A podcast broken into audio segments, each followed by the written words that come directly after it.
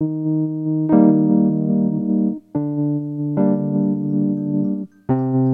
sociale.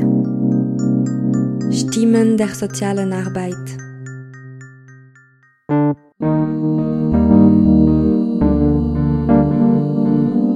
Ich bin Mathilde und produziere diesen Podcast für Avenir Social. Erzählen, fordern, das Wort ergreifen.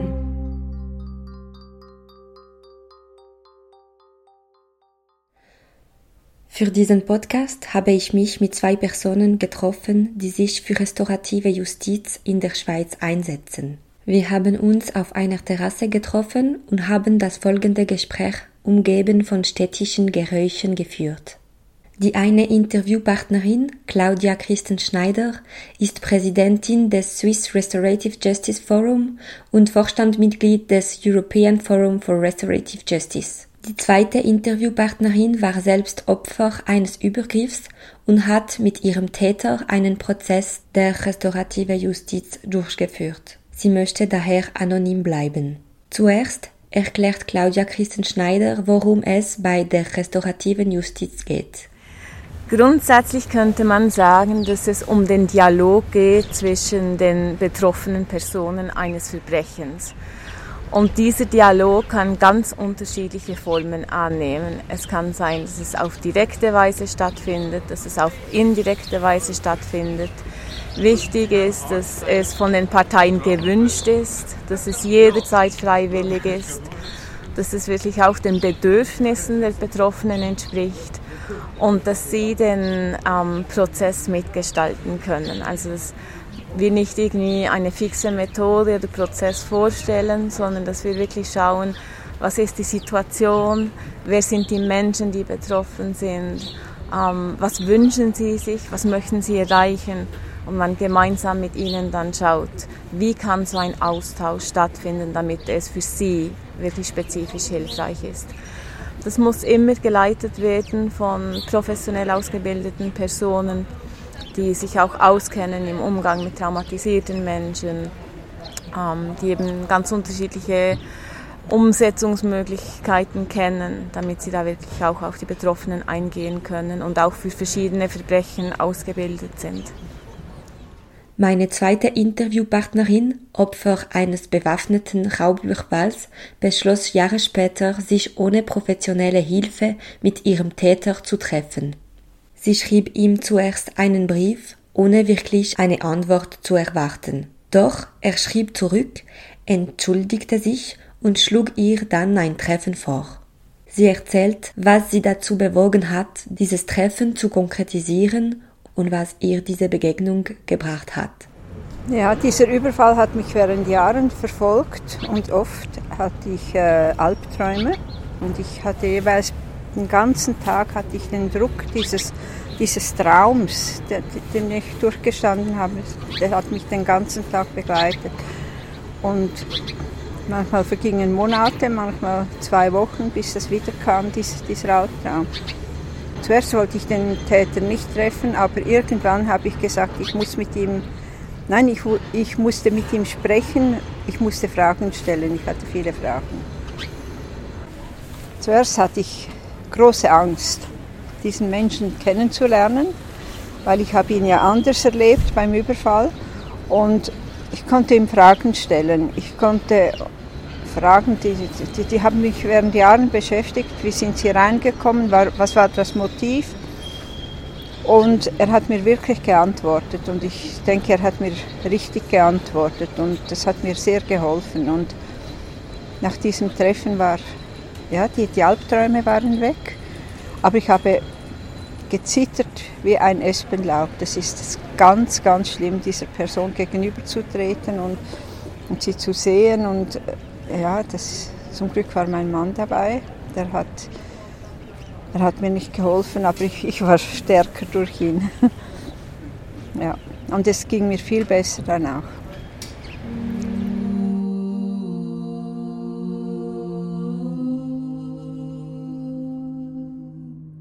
lernt die Person kennen, aber ich denke, das ist nicht für alle gut. Nicht alle möchten die Person kennenlernen. Für mich war das irgendwie überraschend, dass wir uns kennengelernt haben. Und es hat mich zu, zu Beginn sehr belastet. Und danach, ja, wir werden nie Freunde sein, aber äh, es hat mir gleichwohl geholfen. Aber ich denke, das ist nicht für alle gut. Wieso? Ja, das, ist, das sind so spezielle, man hat ein ganz spezielles Zugang zu diesen Leuten. Sie haben uns etwas angetan, sie haben uns verletzt, psychisch, vielleicht physisch auch, ich weiß nicht, mich nicht physisch, aber, aber das, das, das, ist, das sind Wunden, wenn man darüber sprechen kann. Das ist ganz wichtig. Und vor allem, wenn man weitergeben kann, was man empfindet, das kann anderen Opfern auch helfen.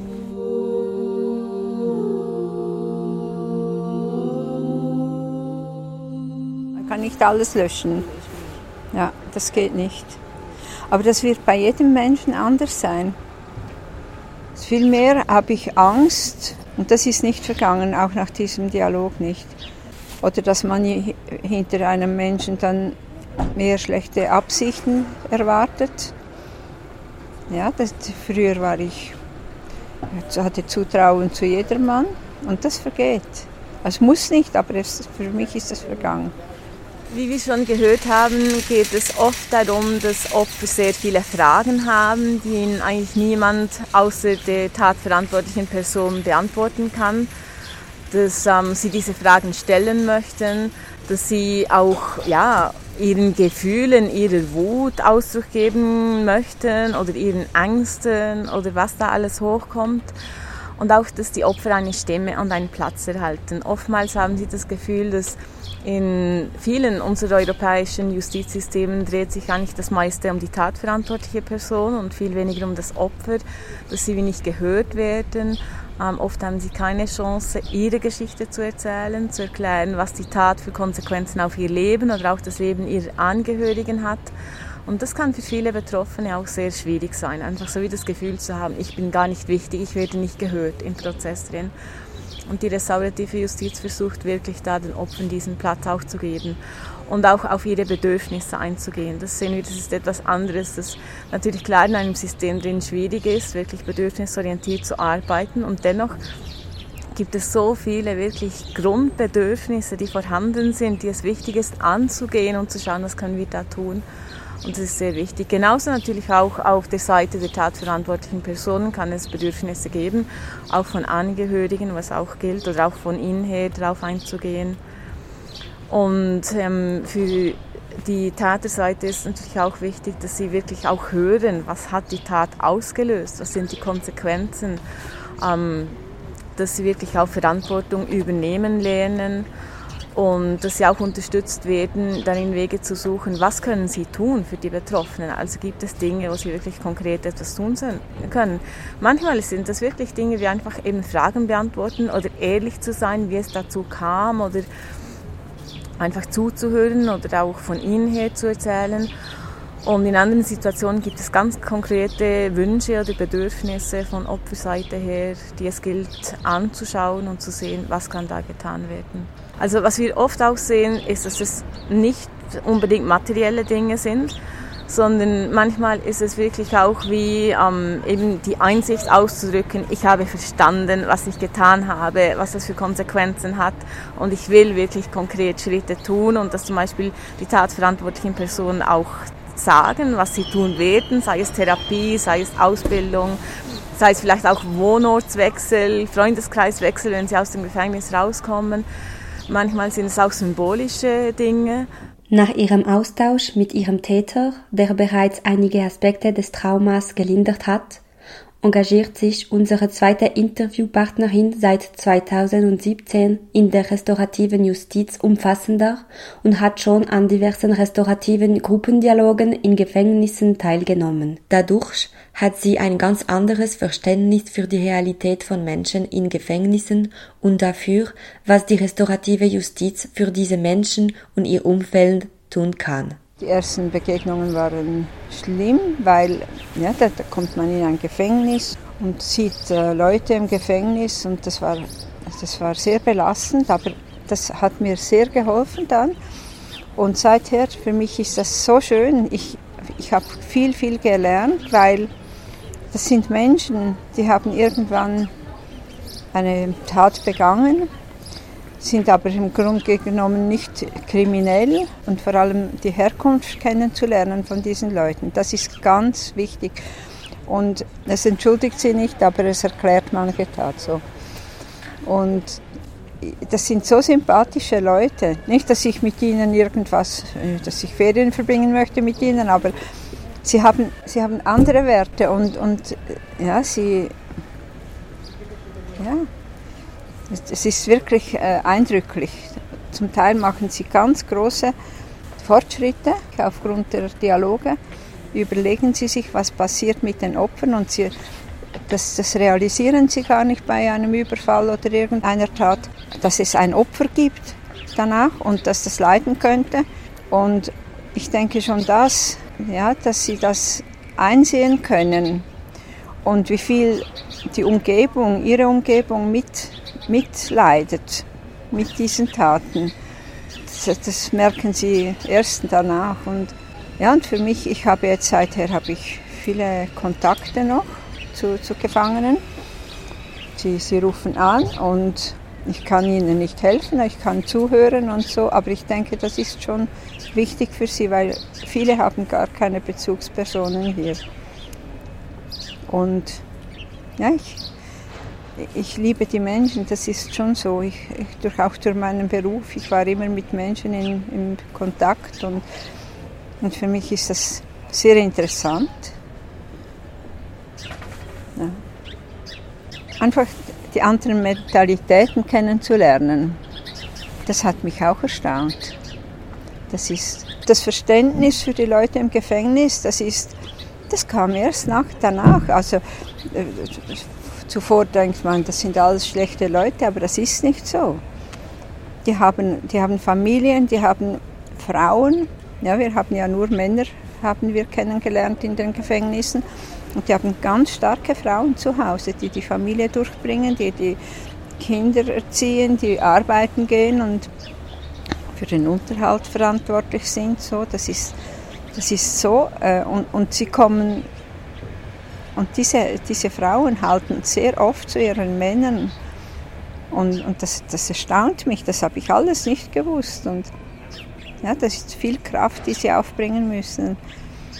Um sich konkreter vorstellen zu können, worauf sich meine beiden Gesprächspartnerinnen einlassen, erläutert Claudia Christen Schneider die Art des Prozesses. Heute geht man davon aus, das ist auch was wir vom Europäischen Forum her vertreten, dass ähm, es nicht eigentlich wie standardisierte Prozesse geben soll, sondern die restaurative Justiz ist in dem Sinn eine Justizphilosophie wo es eben vor allem um den Dialog, um den Austausch, um die Aufarbeitung geht und dass die Prozesse flexibel sein sollen.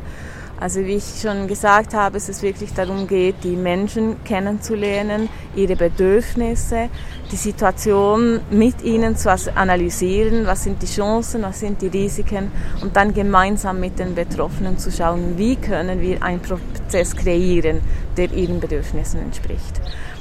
Das kann sein, dass es zu einer direkten Gegenüberstellung kam zwischen einfach der tatverantwortlichen Person und dem Opfer plus den Personen, die den Prozess leiten. Doch oftmals sieht man, dass es wichtig ist, dass auch andere Personen beigezogen werden. Es kann sein, dass es Angehörige gibt, die selber auch betroffen sind, die auch den Wunsch haben, da mitzumachen oder auch zum Beispiel das Opfer zu unterstützen. Das kann auch von Täterseite her sein. Es kann sein, dass sie Freunde oder sonst Unterstützungspersonen haben, die sie möchten, dass sie dabei sind. Dann nimmt es eher ähm, die Form an einer Konferenz oder eines Kreisprozesses. Es kann ganz unterschiedlich sein. Dann eben gibt es die Möglichkeit, dass es zu einem direkten Kontakt kommt, wo sie wirklich im selben Raum sind, sich gegenüber sitzen. Es kann sein, dass es via Videokonferenzen geht. Wenn zum Beispiel ähm, die Opferseite sagt, ich möchte die Person sehen, aber nicht im selben Raum sein, ich würde mich nicht sicher fühlen. Es kann sein, dass es mit Videobotschaften passiert, die hin und her gehen mit den prozessverantwortlichen Personen. Es kann via Briefe gehen, es gibt x Möglichkeiten. Das aber wichtig ist, dass es immer freiwillige Prozesse sind, ist nicht immer möglich, dass es mit direkten, dem direkten Gegenüber möglich ist. Von daher haben wir eben auch diese indirekten Prozesse, wie auch schon erwähnt wurde, wo Gruppen von Opfern und Gefangenen der ähnlichen Verbrechen zusammenkommen, ihre Geschichten erzählen, wo gemeinsame Aufarbeitung geschieht, sich Fragen stellen zu können. Und auch das kann für beide Seiten eine gute Möglichkeit sein, insbesondere da, wo man sieht, dass es keine Chance gibt für einen direkten Prozess. Genau, von daher würde ich sagen, ja, es gibt wirklich x Möglichkeiten. Jeder Prozess kann unterschiedlich aussehen. Wir haben mit Opfern gearbeitet, die, für die war ganz klar, sie möchten die, direkte Begegnung zum Beispiel mehr in einem geschlossenen Raum, in einem Büro haben. Es hat andere Opfer, die gesagt haben, niemals drinnen, ich muss in einem Park sein, ich muss Platz haben, ich muss Weite haben. Ja, die Prozesse sind so unterschiedlich, wie es die Menschen sind und darauf gilt es einzugehen auf sensible Art und Weise. In der Schweiz ist es so, ähm, dass es eben die Möglichkeit gibt zu direkten Opfertäterbegegnungen, sei es einfach nur mit den direkt betroffenen Personen oder eben, wie gesagt, auch mit Angehörigen. Dann haben wir in circa sieben Gefängnissen eben die Gruppendialoge zwischen Opfern und Tätern ähnlicher Verbrechen, die regelmäßig stattfinden. Und dann haben wir im Kanton Neuenburg auch noch ein neues Projekt, wo es ähm, meistens sind es Lang Langzeitgefangene, ähm, die teilnehmen, mit ihren Angehörigen. Da geht es um die Aufarbeitung, die die Tat und dann eben auch die Inhaftierung auf die Familie hat, was es auch dort für Schaden auslöst.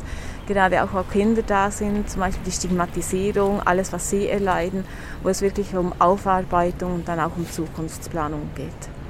Das ist im Moment so, was in der Schweiz läuft. Dann haben wir natürlich auch die Jugendstrafmediation, die ja in einigen Kantonen recht bekannt ist, aber auch noch sehr ähm, eigentlich im kleinen Rahmen umgesetzt wird in der Schweiz. Ich finde, das ist sehr wichtig, dass das kommt. Das ist sehr wichtig, dass das in der Schweiz auch aktu aktueller wird. Jetzt ist es erst in einigen Kantonen.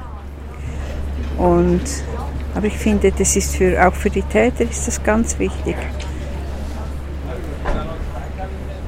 Und für Opfer, weil ja, das hat es früher nicht gegeben.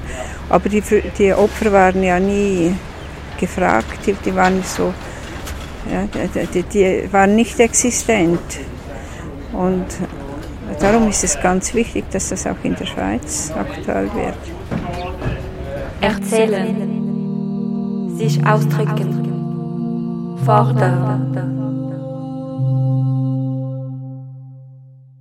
Also ich bin sehr dankbar zu sehen, wie stark eigentlich ähm, die Möglichkeiten in der Schweiz schon gewachsen sind, wenn wir schon nur ein paar Jahre zurückschauen.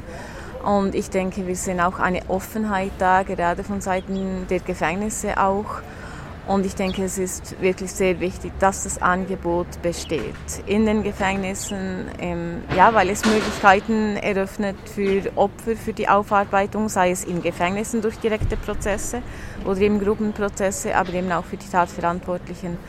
Und ich denke, es ist wirklich wichtig, dass wir uns da von der Schweiz her an die Empfehlung des Europarates halten, wo ganz klar aussagt, dass die restaurative Justiz zu jedem Zeitpunkt, nach jeder Straftat für jede Person eine Möglichkeit sein soll. Und ja, von daher bin ich dankbar für alles, was schon passiert ist. Es gibt noch sehr viel Potenzial und ich denke, wichtig ist, dass es wirklich zugänglich wird für jede Person, die das wünscht. Wir schließen diesen Podcast mit einem Appell ab. Für meine Gesprächspartnerinnen sind die Prozesse der restaurativen Justiz von großer Bedeutung und ihre Präsenz im Schweizer Gefängnissystem muss verteidigt und ausgebaut werden. Es ist auch nötig zu sagen, dass die restaurative Justiz nicht nur in den Gefängnissen, sondern auch darüber hinaus wachsen sollte. Denn die Prozesse sollen ja zu jedem Zeitpunkt zugänglich sein, auch außerhalb von Strafprozessen. Direkt nach unseren Treffen machten sie sich auf dem Weg zum Gefängnis von Orb um dort ihr konkretes Engagement für Opfer und Inhaftierte fortzusetzen. Es gibt also auch in der Schweiz andere Formen der Justiz, die Rechtsprechung, als die reine Anwendung der Gesetze durch ein Gericht sie machen ihren Weg. Um die bestmögliche Wiedergutmachung für Opfer und Täter zu ermöglichen, aber auch um gesellschaftlich voranzukommen, ist es entscheidend, andere Formen der Justiz, die menschlicher sind und auf Dialog beruhen, zu kennen und voranzutreiben. Bis bald!